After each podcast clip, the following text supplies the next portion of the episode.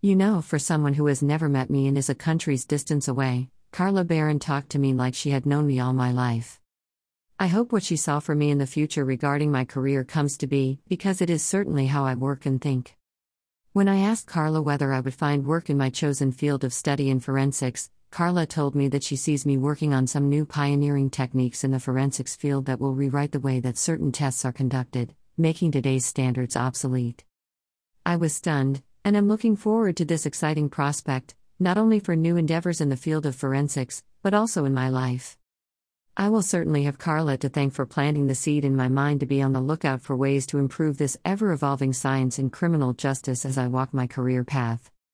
Carla helped confirm some of my suspicions regarding my ability to sense and hear what I have always thought were spirit voices.